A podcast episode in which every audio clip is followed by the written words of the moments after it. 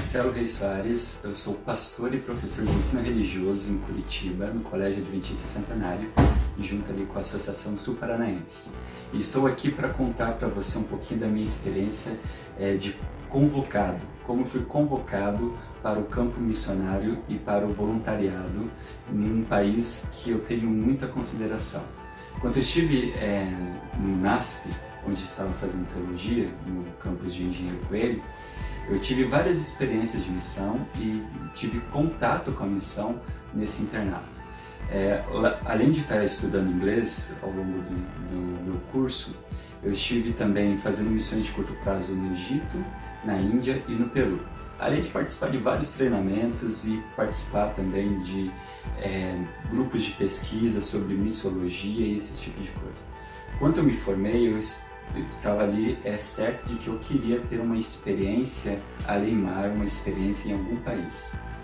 É, então eu estive orando, eu estive me preparando e manifestei esse desejo para o núcleo de missões do NASP, ali junto com o pastor Marcelo Dias, onde ele me ajudou a procurar um local que seria específico para mim, para eu poder participar é, na missão.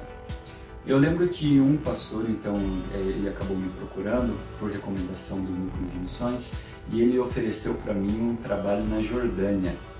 Esse trabalho era para cuidar de clubes gravadores, coisa que particularmente eu amo e adoro, e dar aulas de inglês. Só que o problema era que o meu inglês não era tão bom assim. Eu tinha um inglês intermediário e ainda precisava é, melhorar o inglês. Então eu fui sincero com esse pastor, eu falei, olha, eu adoro trabalhar com clubes dos gravadores, só que eu não posso, de repente, tomar uma posição como professor de inglês, porque o meu inglês ainda não é o suficiente para ensinar alguém. E ali então eu lembro que o pastor ele não entrou mais em contato comigo, mas como eu queria muito ser missionário, eu voltei para o núcleo de missões e falei, pastor Marcelo, me ajuda a, de alguma maneira, voltar esse contato, a ir para algum local, eu, eu, eu quero estar trabalhando em algum local. Então a gente mandou de novo um e-mail para esse pastor e esse pastor ele cuidava de uma outra região. E ele então comunicou o pastor no, é, Marcelo Dias, que, é, que, era o diretor do núcleo, e ali então é, o pastor Marcelo ele veio dar a notícia para mim. quando o pastor Marcelo falou, olha, eles de fato não podem deixar você ir para a Jordânia, mas eles falaram que tem um serviço para o Kurdistão. Você topa? A primeira coisa que eu falei, sim, eu topo. E a segunda coisa que eu perguntei foi, o que, que é o Kurdistão? E ali então o pastor Marcelo Dias me explicou rapidamente e ali eu percebi que era uma região que ficava dentro do Iraque. Então, em certo sentido, eu estava indo para o Iraque. Mas quando você estuda e, e, analisa, você percebe que é um Iraque totalmente diferente, com um Estado mais moderno, com grande, é, um grande intercâmbio cultural, muitos estrangeiros lá, é mais desenvolvido. E eu lembro então que eu tinha que contar para os meus pais que eu tinha que ir para o Iraque. E eu lembro, e eu lembro bem que eu ia, que eu ia falando exatamente essas coisas, que era desenvolvido, que, que o pessoal era pós-moderno, que tinha era muçulmano, mas tinha todas essas essas questões.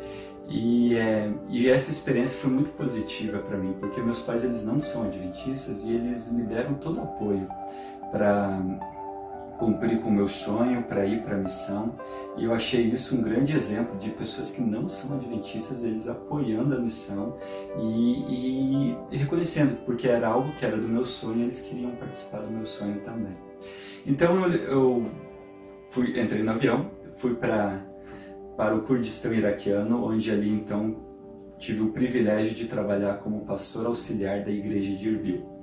É, por mais que eles fossem pós-modernos, eles eram é, muçulmanos, eram os curdos, não eram árabes, é, falavam a língua curda é, e ainda assim era proibido o proselitismo, proibido qualquer é, atividade evangelística nesse sentido. Nossa igreja ela é sim uh, reconhecida pelo Estado do Kurdistão e ali então a gente podia é, ter nossos cultos e, e, pregar ali.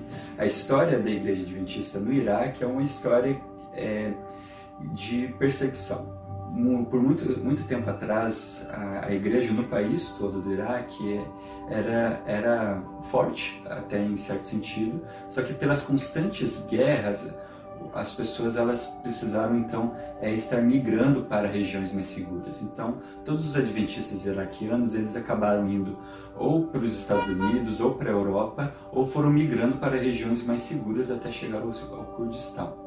Nós tínhamos duas escolas, quatro igrejas e hoje, na verdade, a gente só tem uma igreja que sobrevive lá e uma adra. Então, nós temos muitas necessidades lá e muita necessidade de pregar o evangelho ali naquela região também. Só que de forma, posso dizer assim, é, intencional. Como assim intencional? Apresentando o amor e não necessariamente é, as, metodologias evangelísticas que a gente está acostumado. Então a gente tem várias iniciativas que é, a gente começa a praticar, a fazer, para então ali falar com eles e apresentar ou ter algum tipo de contato. Então eu lembro que eu, eu tentava muitas coisas. Primeiro era a, as trilhas que a gente fazia, a gente se misturava com o pessoal. O Kurdistão tem uma região linda de montanhas, então a gente fazia contato com a galera.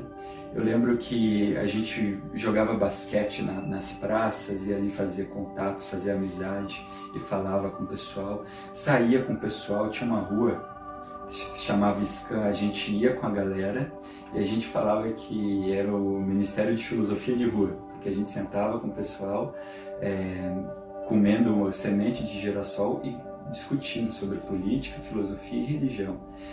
E só que uma das, das coisas que eu fiz que eu acho que foi mais efetiva é, foi as aulas de inglês. Eu participava de aulas de inglês justamente porque eu precisava pregar, precisava é, passar a lição da escola sabatina, então eu precisava de um inglês mais elaborado.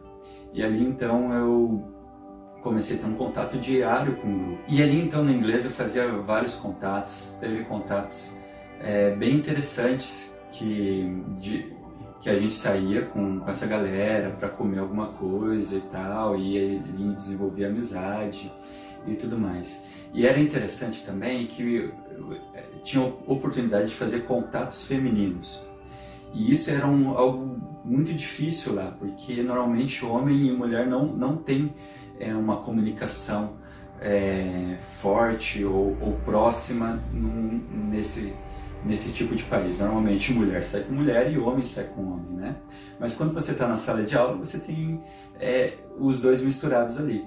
E ali então uh, algumas colegas elas se sentiam um pouquinho mais à vontade porque eu era estrangeiro e ali então a gente podia conversar dentro de sala de aula.